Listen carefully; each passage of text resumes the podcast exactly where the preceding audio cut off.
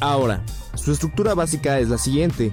La entidad debe clasificar y presentar los flujos de efectivo según la naturaleza de los mismos en actividades de operación, de inversión y de financiamiento. Para esto, la estructura del estado de flujos de efectivo debe incluir los siguientes rubros. Primero serán las actividades de operación. Segundo serán las actividades de inversión. Tercero serán las actividades de financiamiento. Cuarto, el incremento o disminución neta de efectivo y equivalentes de efectivo. En quinto lugar será los efectos por cambio en el valor del efectivo. Sexto, efectivo y equivalentes de efectivo al principio del periodo. Y séptimo, el efectivo y equivalentes de efectivo al final del periodo. Ahora vamos a empezar a hablar de las actividades de operación, inversión y financiamiento. Pero primeramente, ¿qué son las actividades de operación? Para esto mi compañero Rodrigo Castillo Calixto nos explicará esas actividades.